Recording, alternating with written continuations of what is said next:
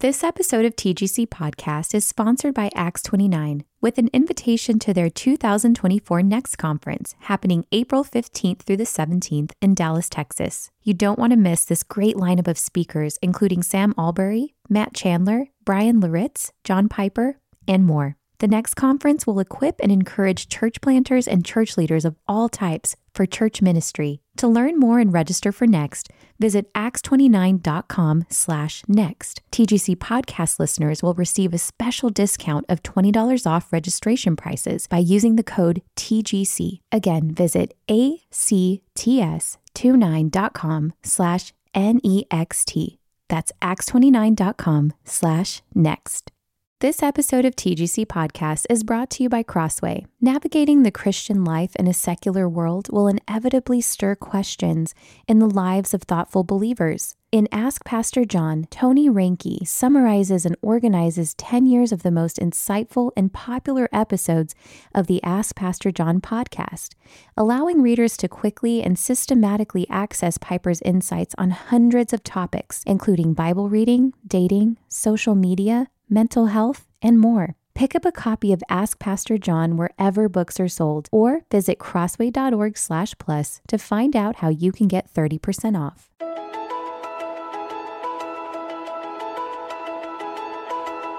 Welcome to the Gospel Coalition podcast, equipping the next generation of believers, pastors, and church leaders to shape life and ministry around the gospel. Happy New Year, everyone. Today we're featuring a message from the 2019 TGC Podcast Archives. Listen in as Trevin Wax encourages us on how to pursue faithfulness in an anxious age.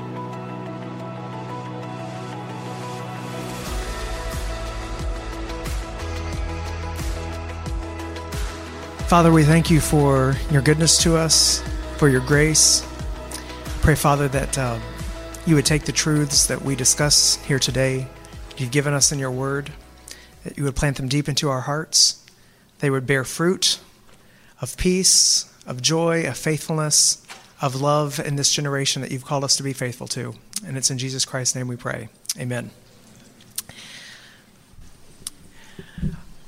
We live in an age of anxiety.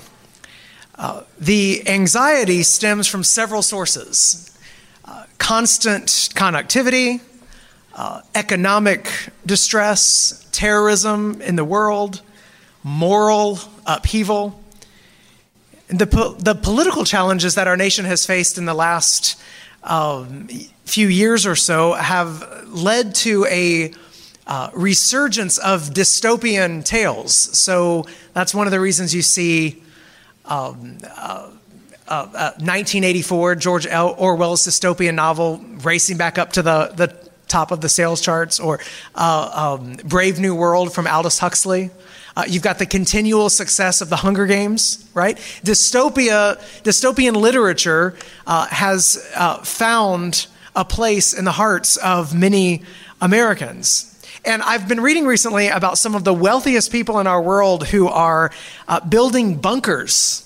And you know, you, you, used to think of preppers as like people out in the woods. No, like some of the wealthiest people in the world are building bunkers in different parts of the world in order to ride out the cultural apocalypse they think is coming.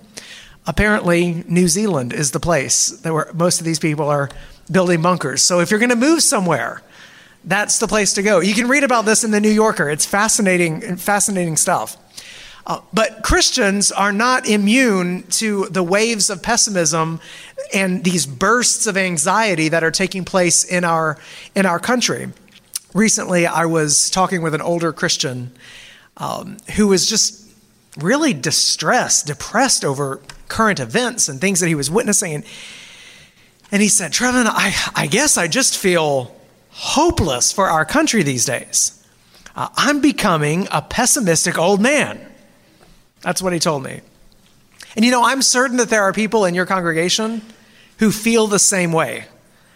They may not be old, uh, they might be young and pessimistic about the prospects for a career, or uh, they may be anxious over cultural shifts that are leaving them out of the mainstream of society, or uh, they, they may be viewing the future with a sense of resignation that perhaps the best thing that we can do is just hold on to whatever it is that we, we think we have. You know, whether they're old or young, rich or poor, male or female, these are people that we have the responsibility to lead.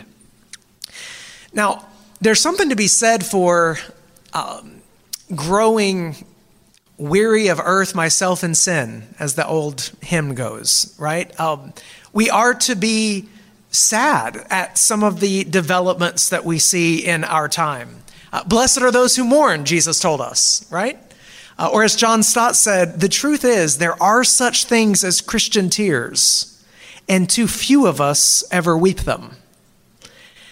So, those of us who feel the weight of the world's evil, of the world's pain, of the world's suffering, we know there is a place for weeping. So, part of the challenge for pastors and for church leaders today is to help people mourn for the state of our world, for the fallen state of our world, while at the same time helping people be courageous and cheerful because of the hope of the gospel. That is a, a challenge that is upon us as Christian leaders in the 21st century. Pessimism must never become our default. An overly pessimistic view of the world leads to a defensive posture. A defensive posture leads to defensive decision making. And we eventually will start making decisions based on maintenance rather than mission. Holding on to what we have holds us back from moving forward with the confidence in the power of the gospel. So today we ask the question how can we move forward with faith and not fear during these challenging times? How can we equip people to, to see the current challenges in light of the unchanging gospel and the unstoppable church? Of Jesus Christ. We're, we're asking questions today in this session about uh, the fortifying of our faith. When, when the ground shifts, we want to feel the, the sturdiness of the church's structure, the rock solid foundation of the gospel that we believe. So, how do we move forward with faith and not fear? And to answer this question, I'm going to read a familiar passage of scripture about the one who perfects our faith Hebrews 12, 1 and 2. Therefore, since we also have such a large cloud of witnesses surrounding us, let us lay aside every hindrance and the sin that so easily ensnares us. Let us run with endurance the race that lies before us, keeping our eyes on Jesus, the source and perfecter of our faith. For the joy that lay before him, he endured the cross, despising the shame, and sat down at the right hand of the throne of God. Now, in the time that we have today, I'd like to point out four essential truths that we must put before our people again and again if we are to have a fortified faith for the future. Okay? The, the author of Hebrews begins the section in this way. So he starts off says, Therefore, since we also have such a large cloud of witnesses surrounding us. So the first truth that we must keep sight of is simply this. Number one, we are not alone. We are not alone. Do not let people fall for the false idea that we must somehow face spiritual and cultural challenges on our own. Now, I know sometimes it may feel like we are embattled, we are pressed in from all sides. You know, you, you hear in the news, you see these religious liberty challenges. Uh, we're concerned about the coarsening of our culture. Uh, we consider the, the political dysfunction in our society, the, the decline of morals uh, and character among people who hold office. Uh, we feel surrounded by the, the uh, uh, ideology of the sexual revolution, and that is inculcated through movies and music, or increasingly our schools and colleges right? It is easy to feel alone, surrounded and alone. But this text would have us see the world differently. To recognize that, yes, we are surrounded, but not by cultural challenges and not by the gospel's enemies. We are surrounded by the large cloud of witnesses. We are not alone. We stand in a long line of saints who have gone before us, who are now seated in the heavenly Colosseum, and they're cheering us on as we run the race before us. So that's why one of the things that we must do as leaders, both for ourselves and for our people, is to lift our eyes from this current cultural moment, to listen to the words of the psalmist, to hear the laments of the prophets, recall the stories of our ancestors, visit our church fathers, uh, listen to the, the stories from our missionary mothers, and realize that spiritual struggle is the norm, not the exception. And over and over again, the large cloud of witnesses would say to us, Keep your gospel bearings. We need the, the, the gospel to help us keep our footing when the world seems to be shaking. We are not sliding down a hill into an abyss, neither are we climbing up a ladder into the heavens. The world is what is, it has always been. It is the place where the powers and principalities array themselves against the living God and where Jesus Christ promises to return and to reign. That's the world we live in. So let's apply, let's apply this truth now, this, this idea that, that we are not alone. And let me just say one way to remind your people of the large cloud of witnesses is by referencing heroes of church history often in your preaching and teaching. Remind people over and over again that we are not the first generation of Christians to study a particular passage of Scripture. So, quote from Ambrose, consult Chrysostom, study Augustine, hand out biographies of Tyndale, Knox, and Wesley, lean on preachers like Spurgeon or missionaries like Lottie Moon. Let, let the, the cloud of witnesses be heard, not just seen in your preaching and in your teaching and in your writing. Tell their stories. Inspire your congregation and let your people know they're not the first to face challenges. We're not the first here. We are not alone. So we are surrounded by witnesses, those who are currently in heaven, but also we're surrounded by witnesses that are here now, still on earth, often in cultures and societies far different from our own. So when people ask, you know, how can I be faithful in this time? Uh, how can I make sure I am meeting the challenges ahead with faith and not fear? I say we ought to change the question. How can we be faithful? How can we meet the challenges ahead? We are not alone in the struggle. We are part of a church, a church that is both global and local. And so, one of the ways that we equip believers right now to, to bear the stigma of standing for Christ is that we do so together. We are the family of God. You know, it's, it's one thing to be a lone individual who's out there taking a stand, but it's another thing to know that your church is behind you, a great cloud of witnesses is above you, and a global remnant of faithful believers is around you. We need to consistently put before our people all three elements, okay? The church triumphant now in heaven, the church around the world, and the local church that we are part of. So listen to the voices of brothers and sisters across the world. Let, let, me encourage you, pastors, preachers in here, get commentaries from Christians on other continents and quote from them regularly. Tell the stories of Christians who are persecuted in the Middle East. Share the stories of Christians faithful right now in secular Europe. Follow the stories of believers in China. Just remember, remind people, we are not alone. If your tendency is to adopt a run for the hills kind of mentality, then you're going to wind up like the prophet Elijah. After he called down fire on Mount Carmel, he went running from Jezebel. And he was bemoaning the fact that so few were faithful. And the Lord had to come to him and remind him Elijah, you're being silly. It's silly. There are millions of Christians who have not and will never bow the knee to Baal. We belong to a church that will outlast all empires. And we stand in a long line of men and women who rejoiced to suffer for the name of their Savior. What's a lion in a Colosseum next to the lion of Judah? So the local church here. So we have the global, you have the church triumphant in heaven, you have the, the, the global church reminding us that we're not alone, and then there's the local church. And this is essential, essential, not optional for Christian faithfulness. We were not made to stand on our own, but together. Why the importance of the local church? Because we need the local church to embody God's love toward us.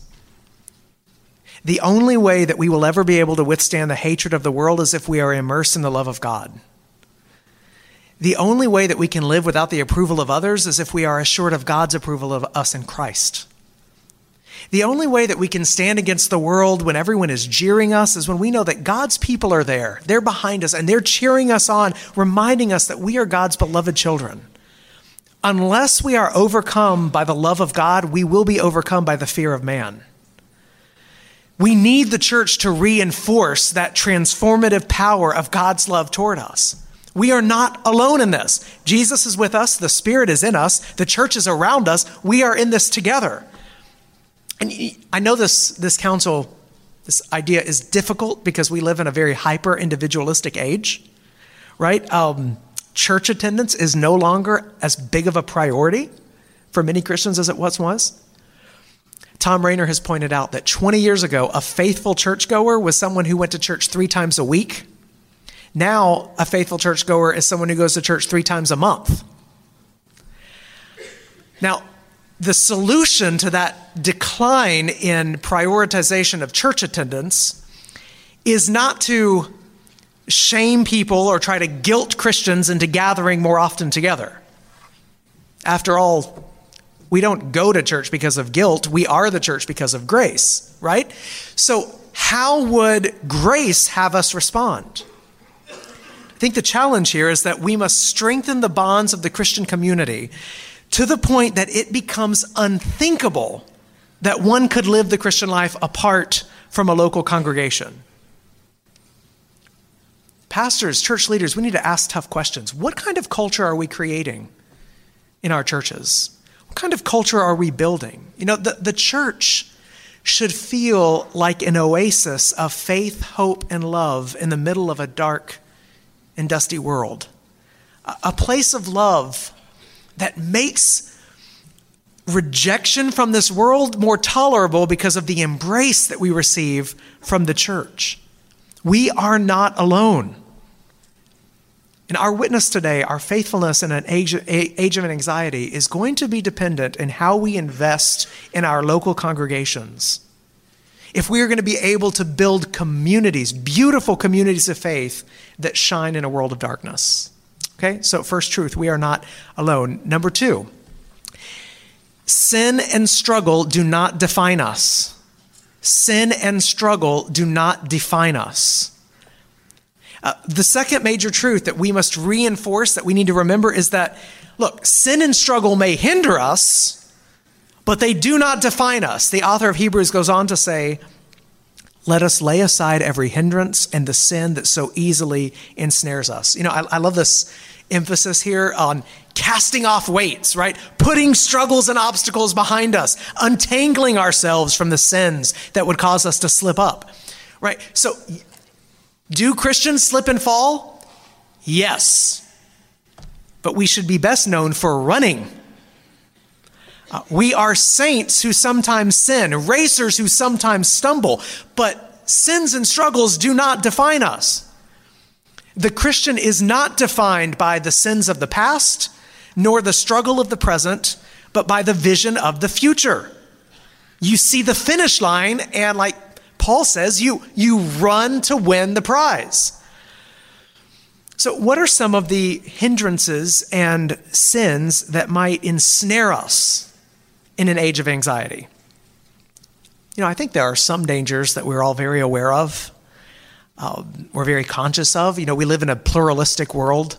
Uh, and so there's pressure on Christians to abandon the truth that Jesus is the only way to God. Uh, in the midst of a moral revolution, there is the temptation for Christians to either deny or at least downplay the truth about sexuality and marriage. We know those temptations, we, we sense those cultural pressures, but, but I want to point out two sins that you may not think about as often, but that are vitally important for us to take note of if we are going to truly stand out in an age of anxiety grumbling and worrying. Both are signs that we are meeting cultural challenges with fear and not faith. Both of these are sins that easily ensnare us. So Let's start with grumbling. I, I have a good reason for focusing my attention here. Um, when Paul told the church in Philippi uh, to work out your own salvation, uh, the first command he gives after that is don't grumble. Do everything without grumbling or arguing, that you may be blameless and pure, children of God who are faultless in a crooked and perverted generation, among whom you shine like stars in the world by holding firm to the word of life. So, why start with grumbling?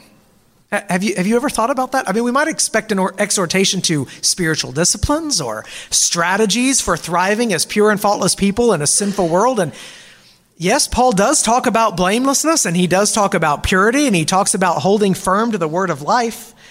But, but this purity is somehow connected to the first command to do everything without grumbling. So why start here? I think it's because Paul knows well the story of the children of Israel. Remember the children of Israel? They, the Passover lamb was sacrificed on their behalf. They were set free from bondage to Egypt. They went out through the waters of the Red Sea into the wilderness toward the promised land. Having been graciously redeemed through an act of deliverance none of their generation could ever even imagine, they began to grumble. This was the big sin of Israel. They chose grumbling over gratitude. Fast forward to first century Philippi. The church, like Israel, have been brought out of slavery to sin and death. Through the Passover lamb, Jesus Christ, these Philippians had received atonement for their sins. Uh, they passed through the waters of baptism and they're headed toward the promised land. And in the dark wilderness of the first century, Paul knew that grumbling and arguing would keep them from shining like stars in a dark world. And now, fast forward even further, here we are, 2,000 years later, and much of our world feels like a wilderness. We too live in a crooked and twisted generation where crooks are elevated and perversion celebrated. And I sometimes hear pastors frustrated by some of the challenges of this time. Uh, sometimes frustrated that the sexual revolution is such a hot button issue in, in our time. I, I hear pastors some like, you know, couldn't we have a different challenge? I mean, why does it have to be this one? You know, I'm so tired of talking about sex and marriage and relationships, you know, and, and they look back with fondness at previous eras and, and wish they could relive the debates of a, of another generation, another era.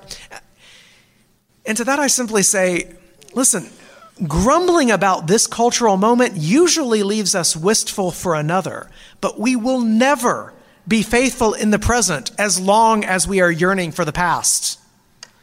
The only era that we should long for is a future one, when the kingdom comes fully on earth as it is in heaven.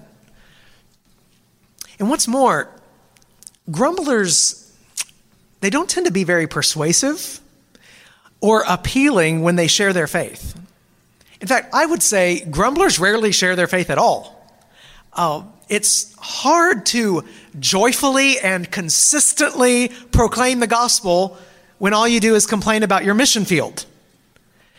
Murmuring does not further God's mission. So, whenever we look at the state of our world and we wag our fingers or we shake our heads or wish that we had been born in another time or another place, we question God's sovereignty and we resent the task that He has given us.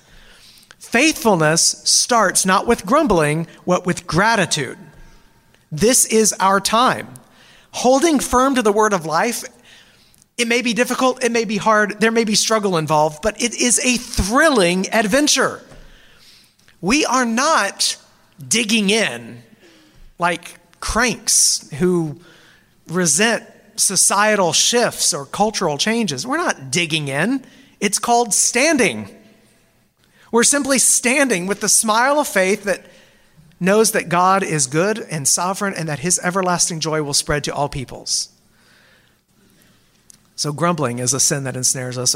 But another sin that tempts us is, is worry. And, you know, Paul says later in Philippians, uh, don't worry about anything, but in everything, through prayer and petition with thanksgiving, present your requests to God.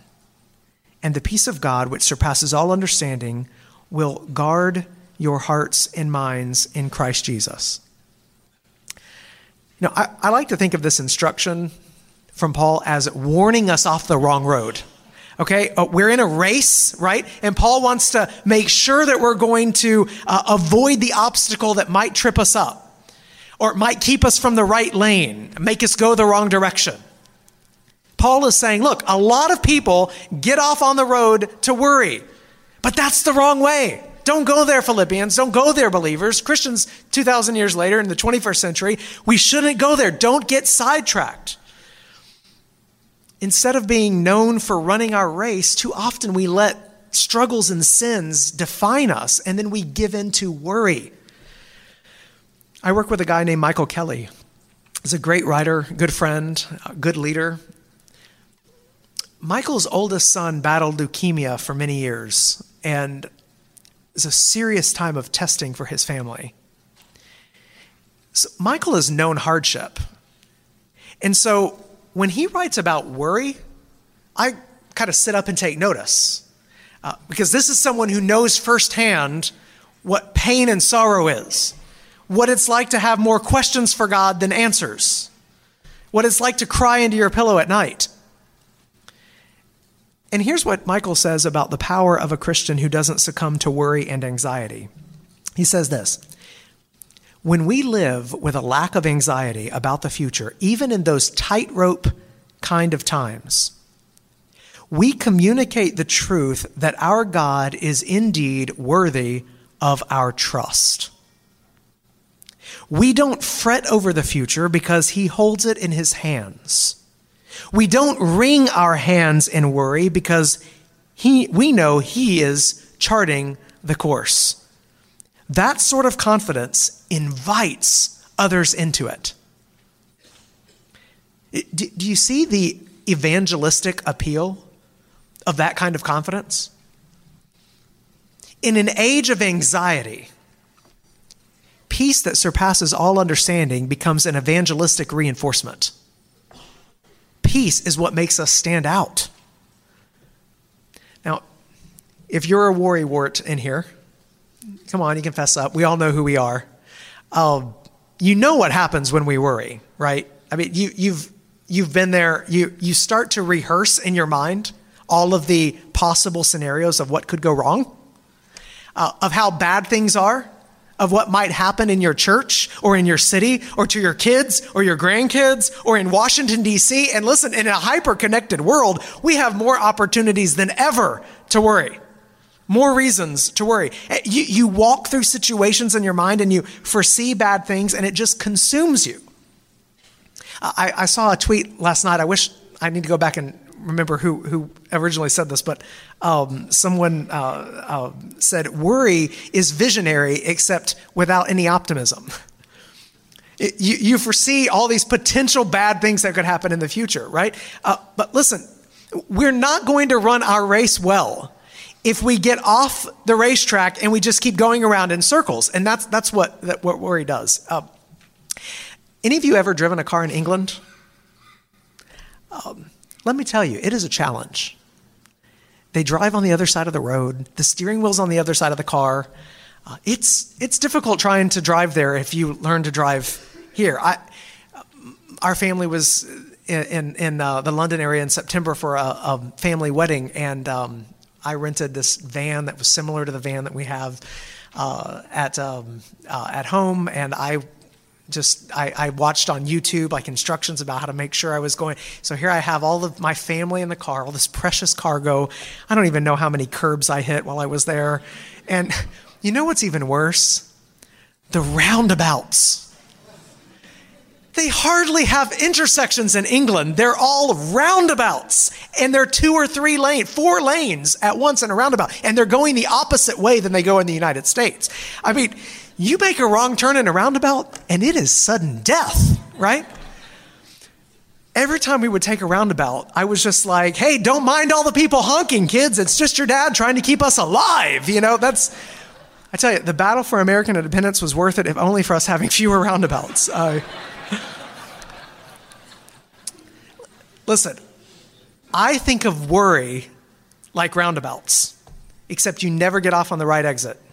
you just keep circling and you just keep circling, and your trials keep honking at you. Listen, worry is a roundabout that will keep you from running the race the way God intends. So don't worry. Instead, Paul says, pray. Take all of those things you're rehearsing in your mind, take them to the Lord. The, the, the challenges you see on the news or on your Twitter feed or in social media, take those, those, those elements that weigh on your heart, take them to the Lord. Don't rehearse them in your mind. I love how New Testament scholar Lynn Cohick puts it. She says, Worry is a signal that our gaze has shifted to the swirling clutter of events at our feet. We must lift our head and raise our eyes to the throne of God, the figure of Jesus present with us. Sin does not define us, struggle does not define us. Our salvation in Jesus Christ is what defines us. So let's not substitute joy in our eternal salvation with grumbling and worrying about temporary troubles. Number three, third truth we must keep in mind is that we have a mission. We have a mission. Because next we read this let us run with endurance the race that lies before us. So the focus is on the race ahead and the endurance we will need to run it. This is our race, this is our mission. We are following Jesus. And this is an important truth. Listen, as pastors and church leaders, we are to constantly remind Christians of the true race we are in. It's not what we call the rat race what a lot of people live according to this world of ladder climbing for career, a race to accumulate the most stuff, a race to achieve status or success. No, it's a race to become like Jesus and make Jesus known. We are given a mission. And it's easy for Christians to become distracted by cultural challenges. And, and I, I think there are some Christians, when they look at the state of the world and they look at uh, marginalization of Christians in the future, they, they begin to wonder if we're involved in a lost cause, right? They see these signs of secularization or they, they, they're just faced with the challenges of achieving true racial reconciliation in our country, or they see these, there's these ominous overtones toward those who uphold traditional morality. And a lot of people think, you know, what's the use? I guess I'm just going to keep running in the right direction, but I don't expect we're really going to get anywhere. If you think you're going to lose, you're not going to run as fast. Runners compete to win. And winning isn't defined by success in Hollywood or Washington, D.C. or Silicon Valley anyway. This is why it's really important for us as church leaders to maintain a focus on our mission during times when it would be easy for us to get overwhelmed or discouraged. We all know the challenges of ministry. We see the cultural challenges in our world, but the gospel blows up pessimism if you truly believe that the Word of God has authority, that it will accomplish its purpose, that it will not return empty, if you truly believe that, a, that God has a church and that the gates of hell will not prevail against it, then you fortify yourself for spiritual battle, not for surviving a spiritual siege. We are marching to Zion, not retreating to the barracks. We are on a mission. And one way that we will need to remind people of their mission is by making sure that they are able to see and resist the false worldviews that are swirling around us today. Now, I, I don't have time to go into a great detail here uh, because this is, this is what I've written about the most recently. It is the heartbeat of This Is Our Time. But, but in a nutshell, let me just say that reminding people of our mission and training people to be good missionaries in our context means we are going to need to look for three things when we are confronted with the messages and the myths and the worldviews in the world, okay? Um, and they all start with L because deep down I'm a Baptist and we just alliterate everything, all right? The longing. First, we need to see that there is usually something good and right in the stories that our society tells. There's a longing there. When someone believes a myth about a world, about the world, or, or goes for a worldview, it's usually because deep down they want something in that story to be true. The question we should ask as good missionaries is why? Why do people who see the world this way, why do they want to imagine the world is this way? Why do people want this story to be true? It may be that they are longing for God and they are looking in the wrong place for that longing to be fulfilled. They believe a myth because they are trying to satisfy something in their soul. Now, the myth that they believe may be bad, but the longing often is good. Civil rights activist John Perkins has said it this way The job of an evangelist is to, is to connect God's good news with people's deep yearnings. Listen, we find common ground when we see past the myths that people believe to the longings that are behind them. So, the longing first, but second, the lie. The lie. It, it's not enough to look for the deeper longing behind the myth. We must also challenge what's bad about the myth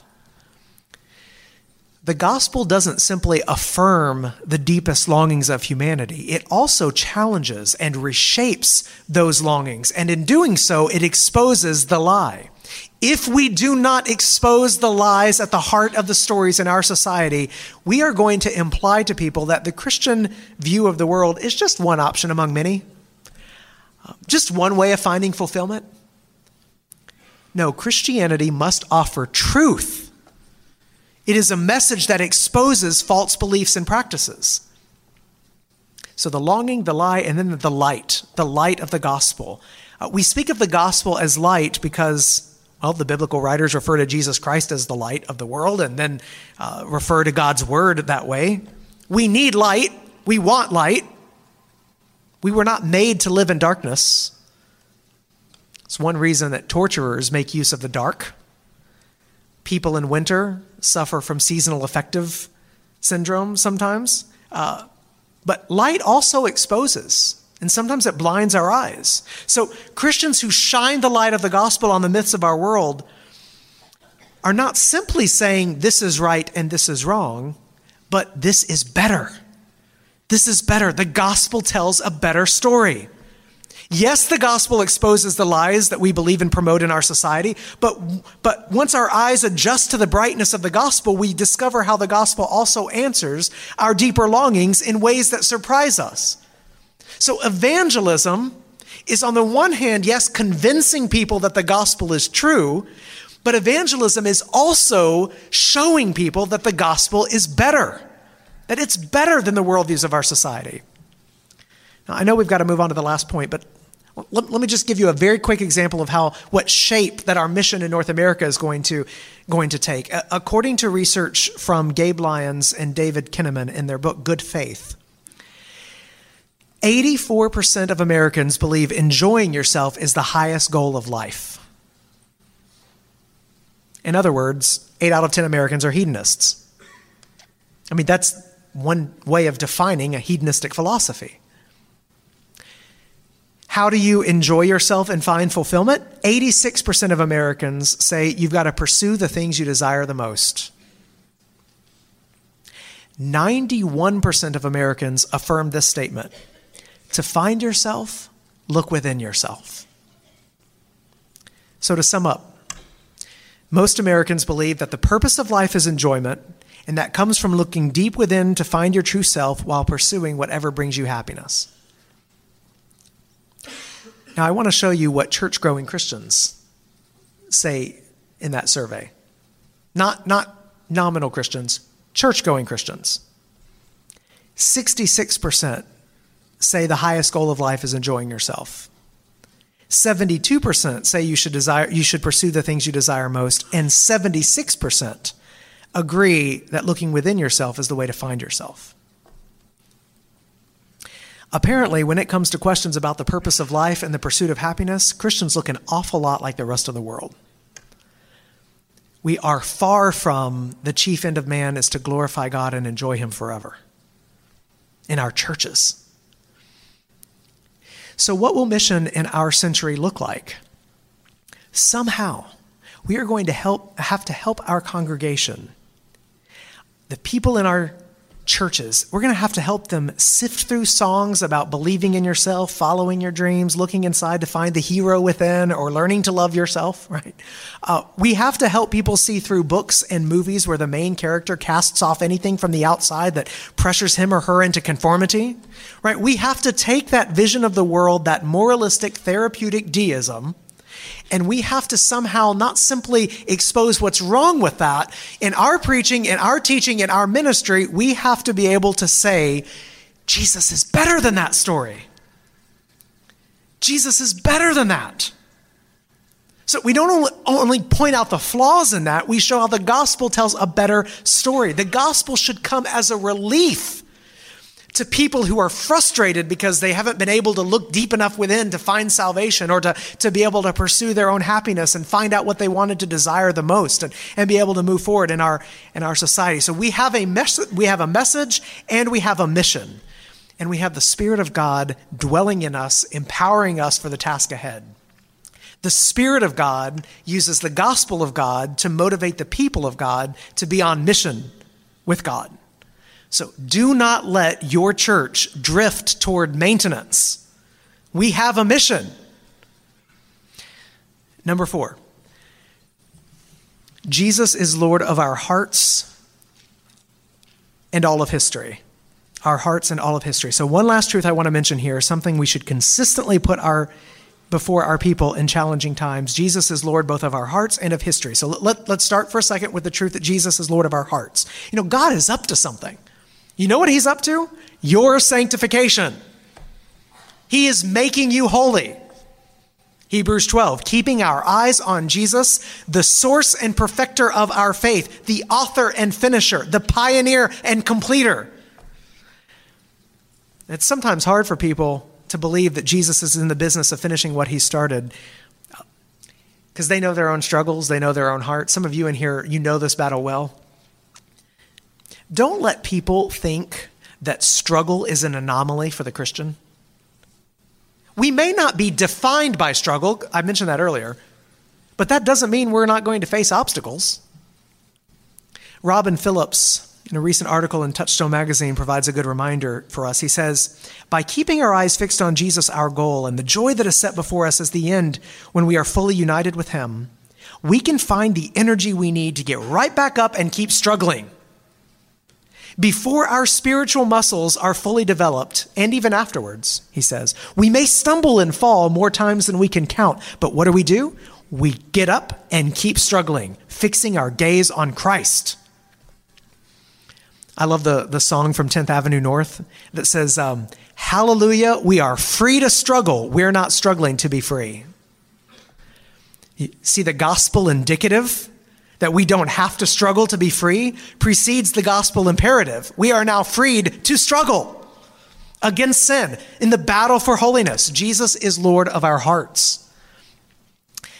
But Jesus is also king over history. You know, the one who is crucified now reigns. It says, uh, uh, the end of that, that, those two verses I read, for the joy that lay before him, he endured the cross, despising the shame, and sat down at the right hand of the throne of God.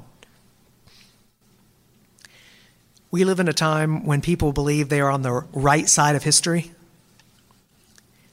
And more than a few Christians wonder if the historic Christian faith will truly hold up to the scrutinizing eyes of 21st century Westerners? You know, are we standing in the way of progress? Are we not on board with the way the world is going? This idea of progress, right side of history. This wouldn't be a proper Trevin Wax talk if I didn't quote from G.K. Chesterton, so here goes. Uh, Chesterton saw through the myth of progress a century ago. He said, For the first 40 years of my life, Practically no one in the world had any doubt whatever about the way the world was going. And, and most people during the, the early part of the 20th century uh, assumed that the world was moving toward democracy, human rights, greater freedom. The days of feuding families and pillaging peoples, oh, all of that's behind us, right? Technology and science are, are ushering us into this new day, and these bloody battles of the past, they're going to become a distant memory. But then in the 1930s, comes fascism, Nazism, communism. What a man knows now, Chesterton said, is that the whole march of mankind can turn and tramp backwards in its tracks, that progress can start progressing, or feeling as if it were progressing, in precisely the contrary course from that which had been called progress for centuries. As he watched these events unfold in Europe in the 1930s during the twilight years of his life, Chesterton saw the myth of progress and saw it's not only wrong, it's dangerous. We should not think of the world going in this upward direction of unending progress. Uh, he says this The world is what the saints and prophets saw it was. It is not merely getting better or merely getting worse. There is one thing that the world does it wobbles. Chesterton was right. If we are going to be faithful in this our time, we must figure out how to keep our bearings when the world goes wobbly. Now, the temptation for many in our day is we're going to respond to the world's idea of progress with an opposing lie the myth of decline. The idea that we have fallen from some great pinnacle of holiness and we just need to get back, get back to where you once belonged, for all the Beatles fans in here.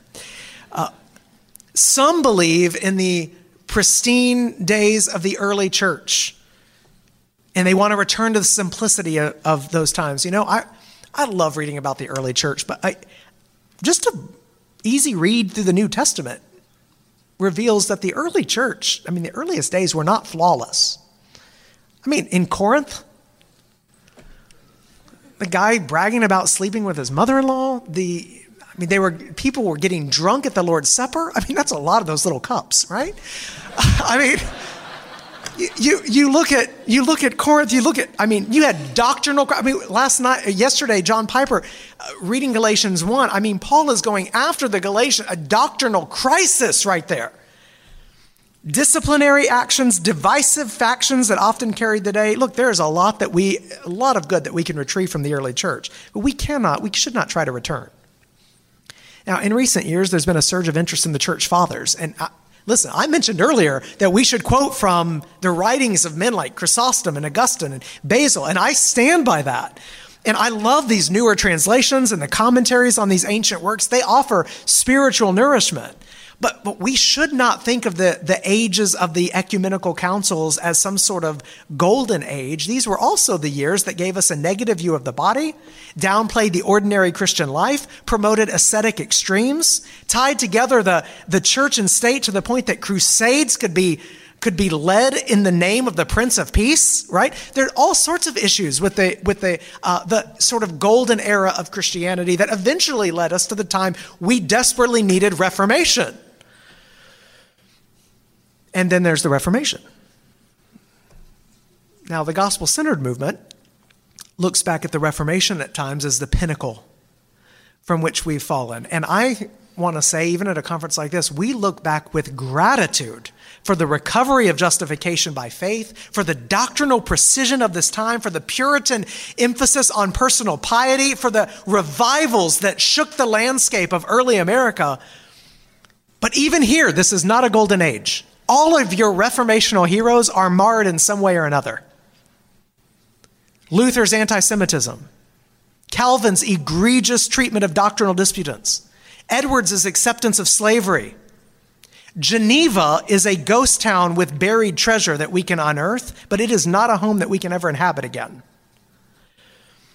So we must not fall for the myth of decline as if there's this, this golden age of the past that we're, we're trying to, to find and be faithful to. No.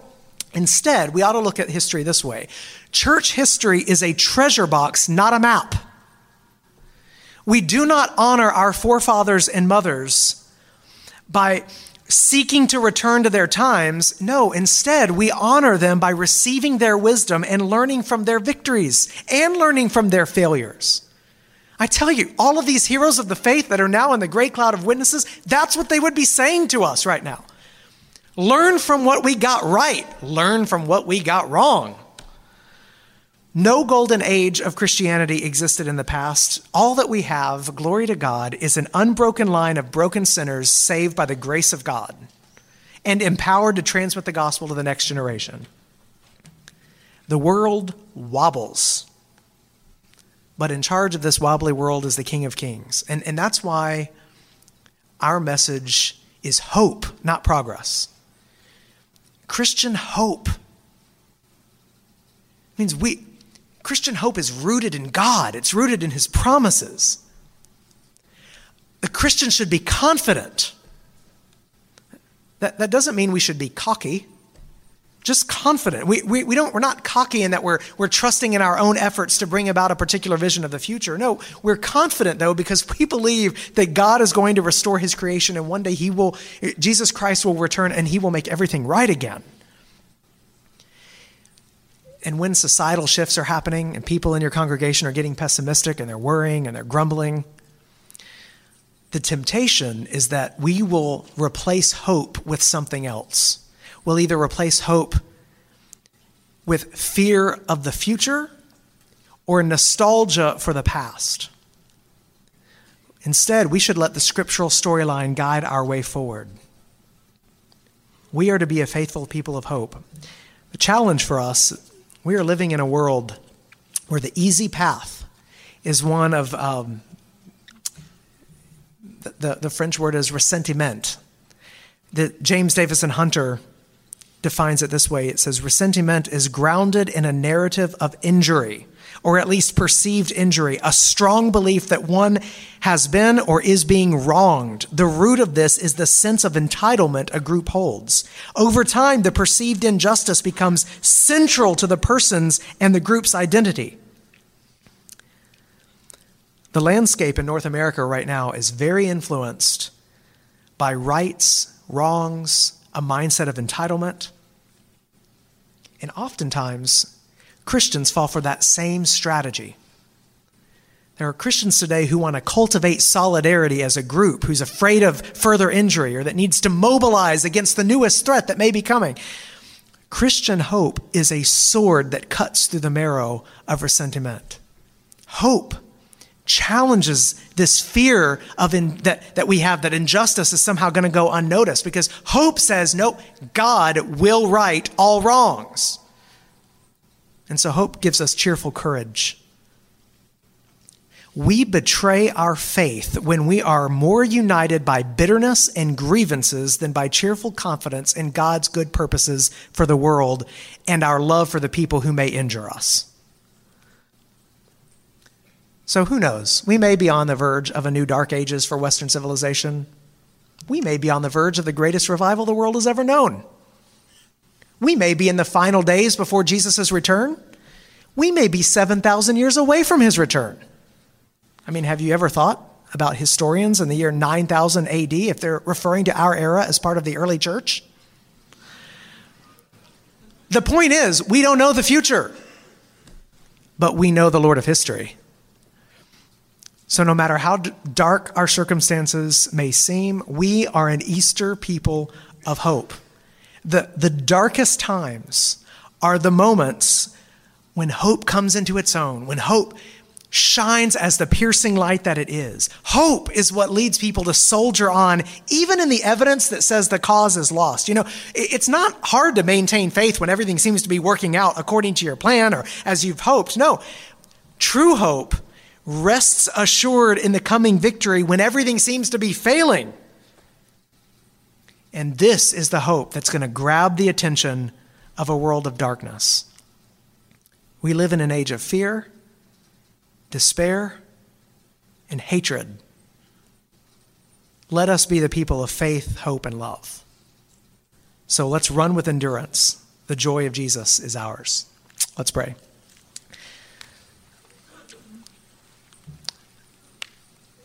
Father, we thank you for the inspired words you gave us in the book of Hebrews. Thank you, Father, for the, the great testimonies of the people of faith who we read about in Hebrews 11. Those great men and women who now surround us in the cloud of witnesses. The heroes from church history that we're so grateful for.